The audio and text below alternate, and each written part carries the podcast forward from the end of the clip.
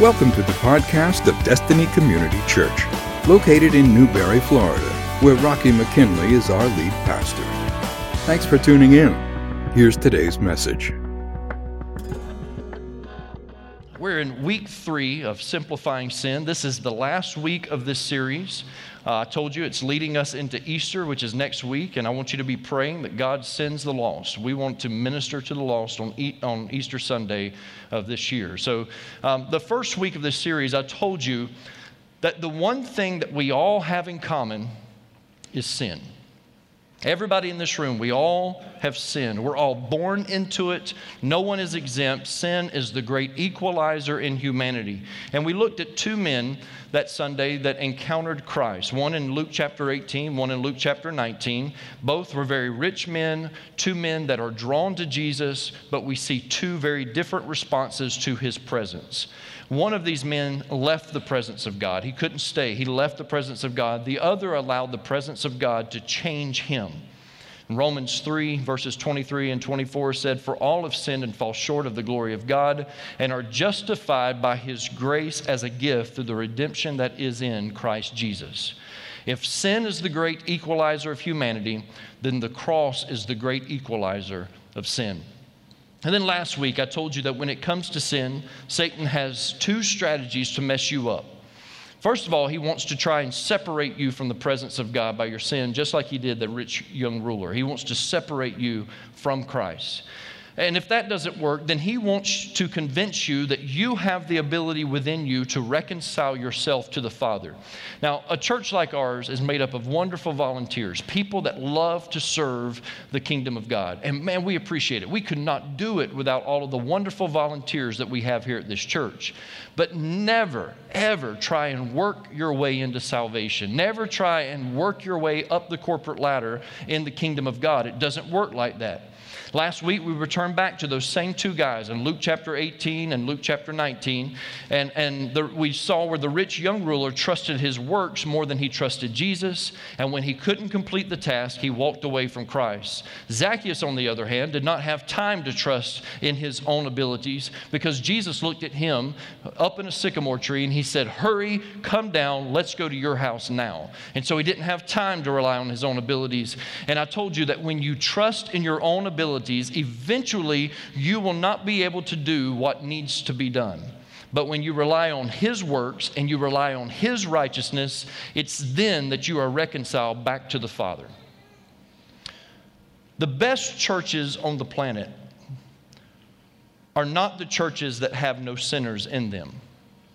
But did you know that there are some churches that they actually believe they have found success when they don't have any problems or any sin problems within the church.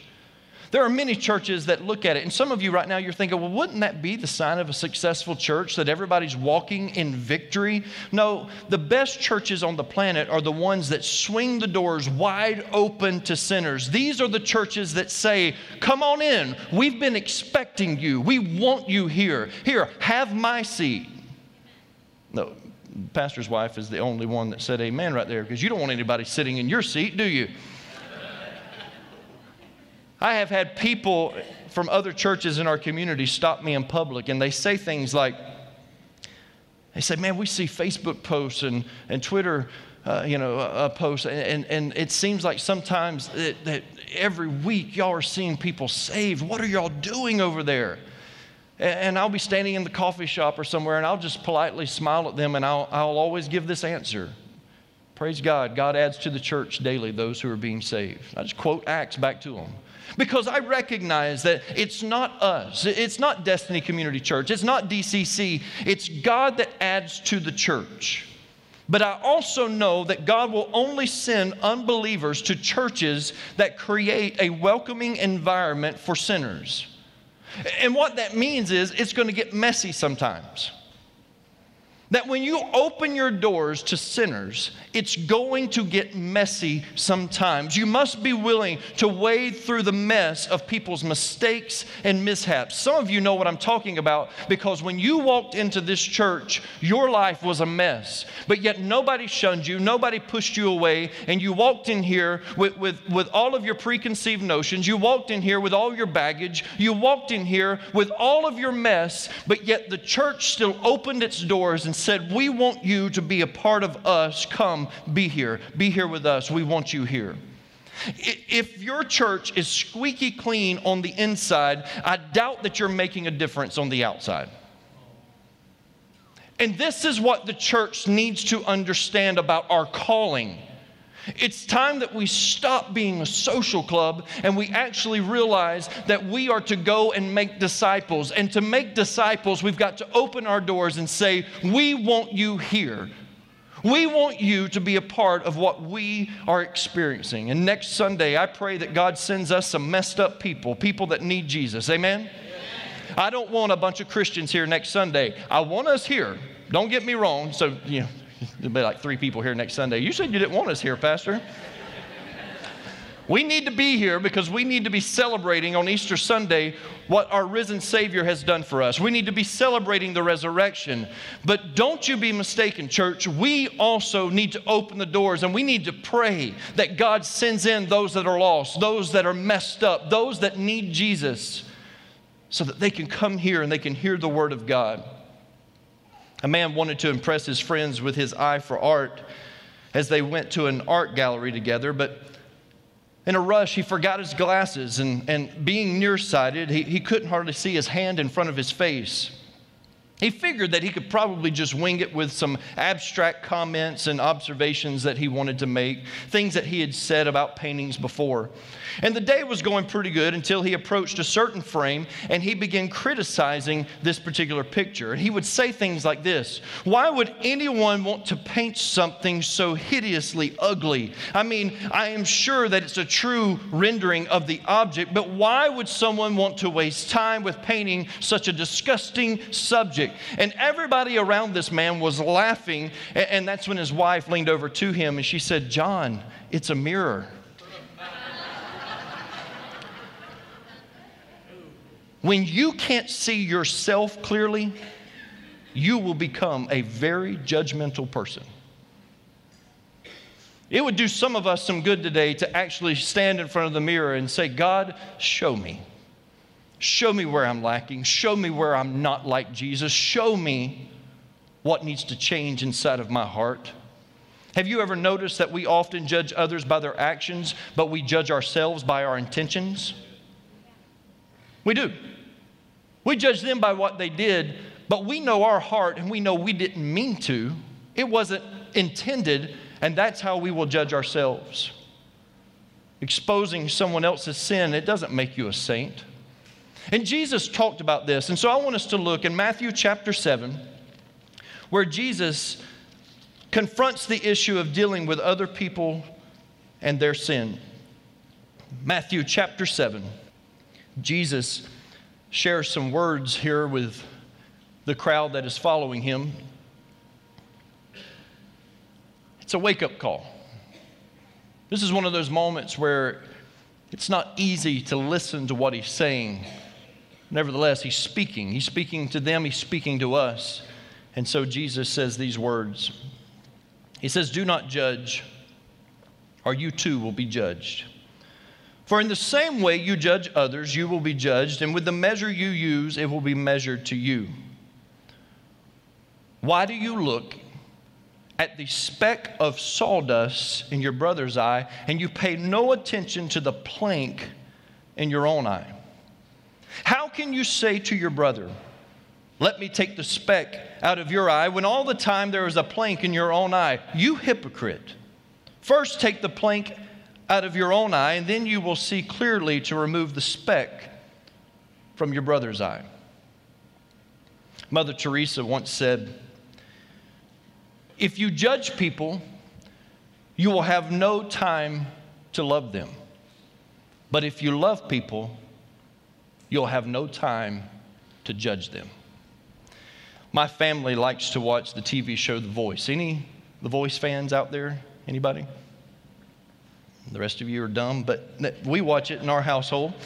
Um, now, my family likes to watch the TV show The Voice, and on this recent episode, they introduced us to this young woman by the name of Tamar Davis. She's a 35 year old from Houston, Texas. It was interesting as they kind of played the, the video lead in to her, her performance because she was an original member of the girl group Girls Tyme that would eventually become Destiny's Child. She had competed with them on a TV show that some of you will remember, Star Search. Anybody remember the TV show Star Search? She competed with them on that, but, but she left the group before they had the opportunity to really make it big. But it didn't stop there as the package rolled, there was more details of her life and the chances that she's had to make it big. She was a backup singer for Prince for a while and was even nominated for a Grammy for a duet that she sang with him on one of his albums. She also worked with Tyler Perry in one of his movies. When they rolled her intro video, by the end of the video, I immediately thought, no, no, absolutely not. You've had your chances. What about all of these other people? These people that they sing in a coffee shop somewhere, or they stand on the street corner and strum their guitars for, for tips as people walk by. No, you've had your chance. And the voice is for amateur singers that need a break, not someone that's had all of these chances like you. And I felt myself becoming angry at the TV as I'm watching watching this. Can you tell? this is good release for me. It's been a rough week, man. It's just good release for me. One of the interesting aspects of the voice is that the judges can't see the person. They don't know anything about their past. They can't see what they look like. They don't see their appearance. They only judge them on their voice in that moment during the audition rounds. It's one of the things to me that separates this show from all of the other shows, talent shows that are out there. And it got me to thinking that if we're not careful, we will judge people by their past and never give them a hope for a future. Even though God does. Jeremiah 29 11, for I know the plans I have for you, declares the Lord, plans to prosper you, not to harm you, to give you a hope and a future. But sometimes the church becomes so angry with sins of the past that we will not extend that opportunity for a hope and a future into somebody else's life. We perform an injustice to the grace of God when we judge people because of their past mistakes and failures.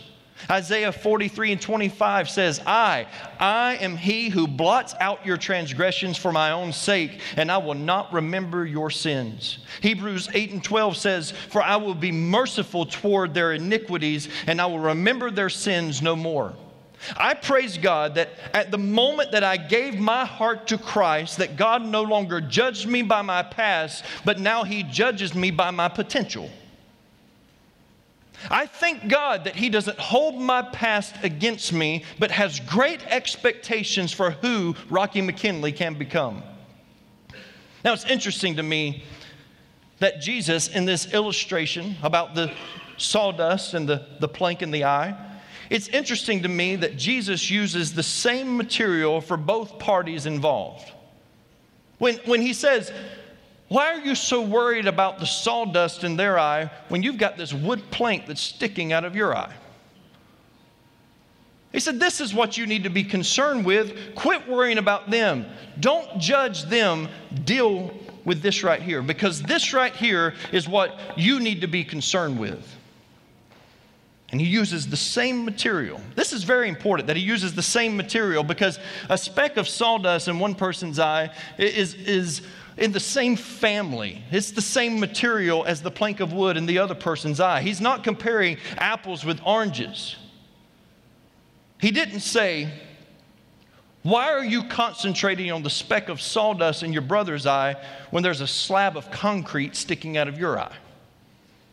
He didn't say, Why are you concerned with the speck of concrete in your brother's eye when you've got this scrap metal sticking out of your eye? And it's so important that we understand why it, he, he would choose to use the same type of material sawdust from wood and a wood plank. It's so important that we understand that he is comparing apples with apples. He was saying, don't talk about their problem with gossiping when you're the one that's always running your mouth.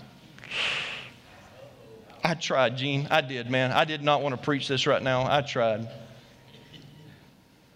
Or, or maybe he was saying, don't tell them that they need to eat healthier when you're smoking two packs a day.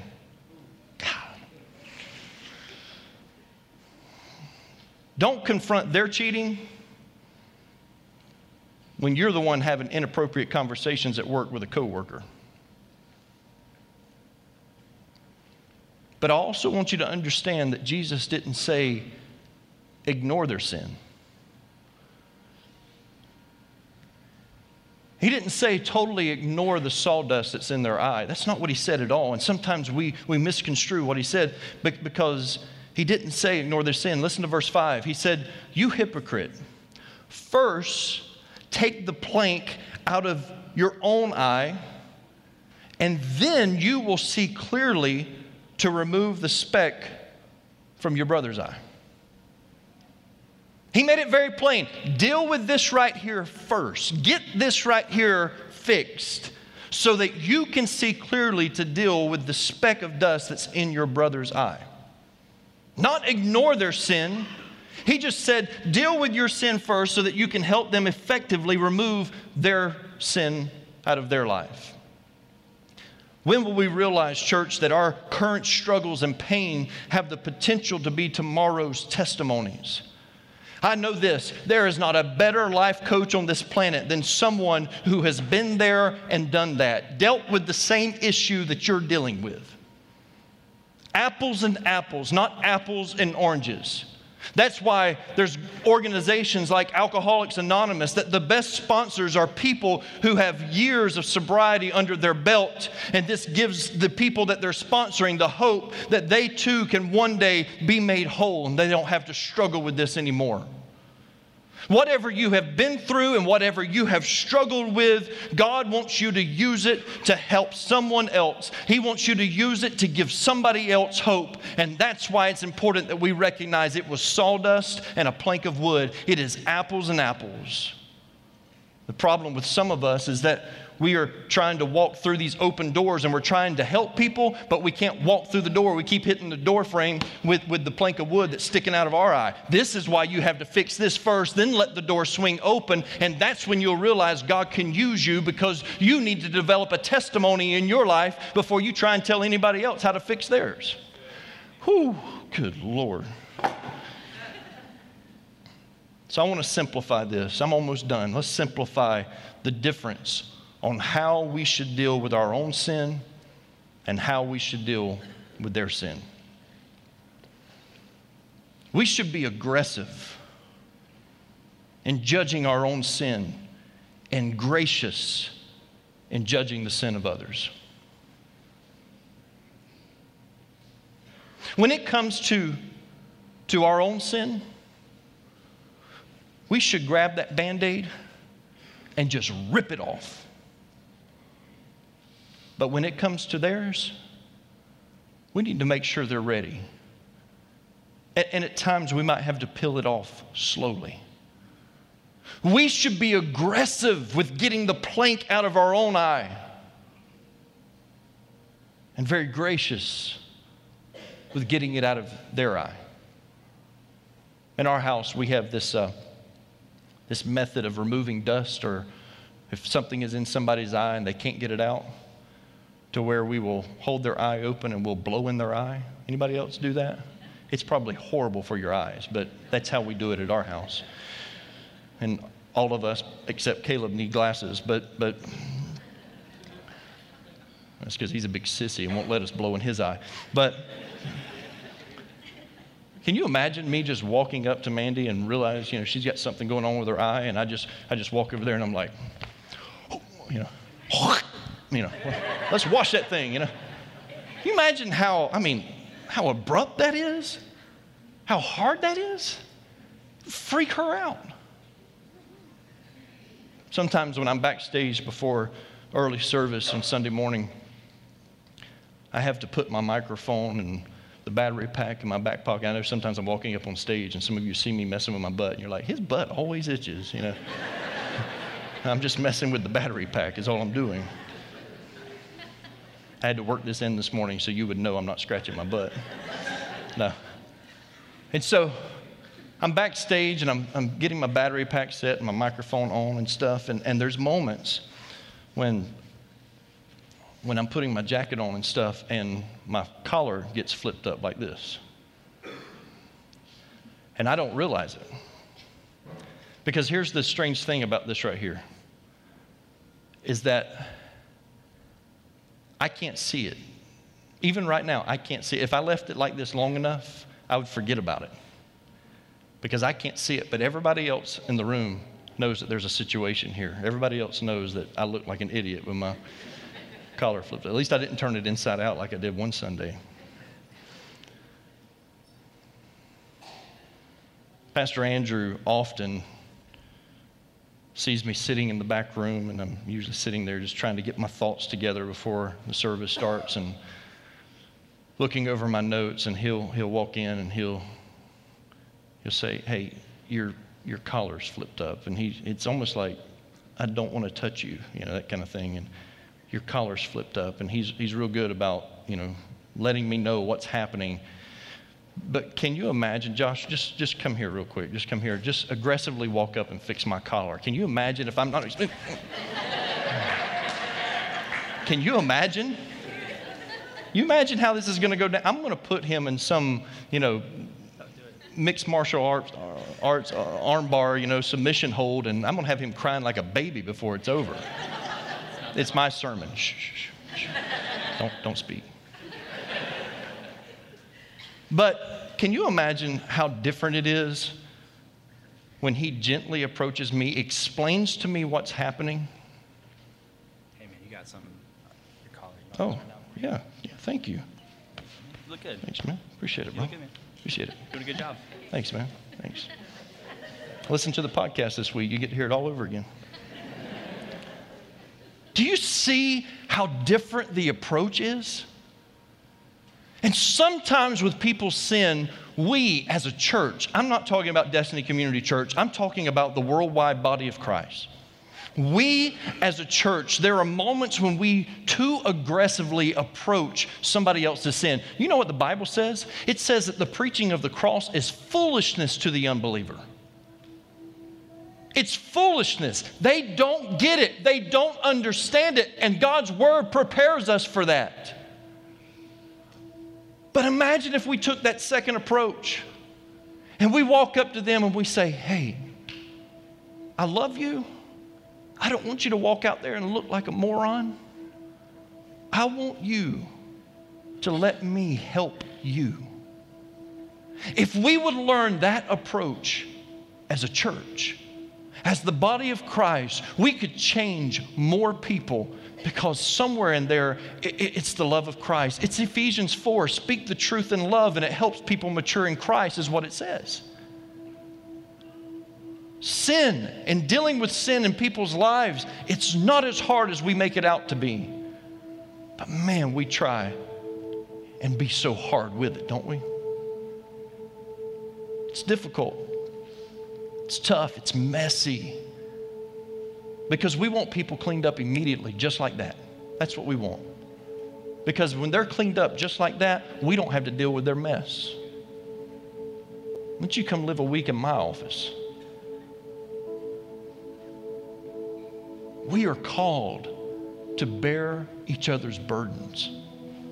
That means we are called to deal with each other's sin. Maybe some of you are here today and you're thinking to yourself, the, the church has just completely alienated me.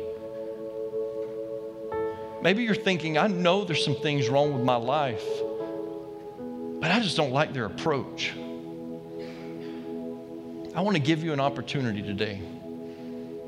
Gently, I am approaching you in this moment and saying, Because I love you, I want to help you. And it's not up to me to clean you up. That's not my job. My job is to lead you to Christ and then allow the Holy Spirit to do whatever work He wants to do in your life. Thank you for listening to the podcast of DCC. We pray you have been blessed by today's message. We would love to meet you in person.